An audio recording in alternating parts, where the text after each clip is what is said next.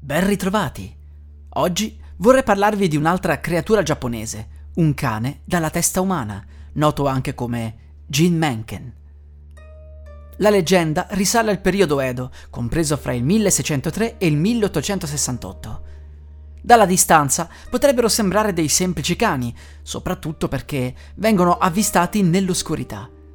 Ma una volta vicini si noterà che la testa è umana sono in grado di parlare e con voce profonda diranno a chi li sturba frasi come fatti gli affari tuoi.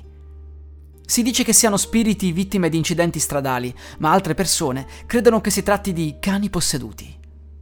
Spesso frugano fra i rifiuti e per l'appunto si racconta che un giorno uno chef si avvicinò all'animale scambiandolo per un semplice cane. Spaventato, però, notò che la sua testa era umana e il Jim Mencken disse all'uomo di farsi i fatti suoi e di lasciarlo in pace. Si dice anche che queste creature inseguono le auto per strada e anche qui abbiamo un'inquietante storia. Una notte un tizio stava guidando in autostrada a più di 100 km orari. Ad un certo punto, dallo specchietto retrovisore, notò che c'era un cane che lo stava inseguendo. Riuscì a raggiungerlo e quando si affiancò all'auto mostrò il suo volto umano, dicendo all'autista di non guardarlo. Lui si spaventò così tanto che finì fuori strada e morì. Dopo il 1900, la leggenda del Gene Mencken era talmente radicata che spesso le persone pensavano che molti incidenti stradali fossero causati da quelle creature soprannaturali.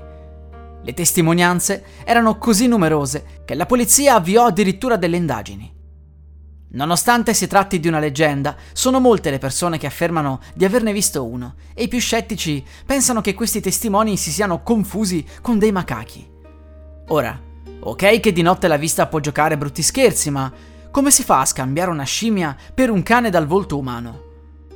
C'è addirittura chi pensa che questi Gene Mencken non siano altro che esperimenti segreti biologici. Insomma, stiamo parlando di una leggenda che in molti reputano essere vera. Nonostante siano visti come presagi di sventura e soprattutto di incidenti, tecnicamente questa creatura non attacca l'uomo, non direttamente. Gli incidenti sarebbero infatti causati da reazioni di paura, per cui, se per caso ne avvistaste uno, limitatevi ad ignorarlo, se ci riuscite.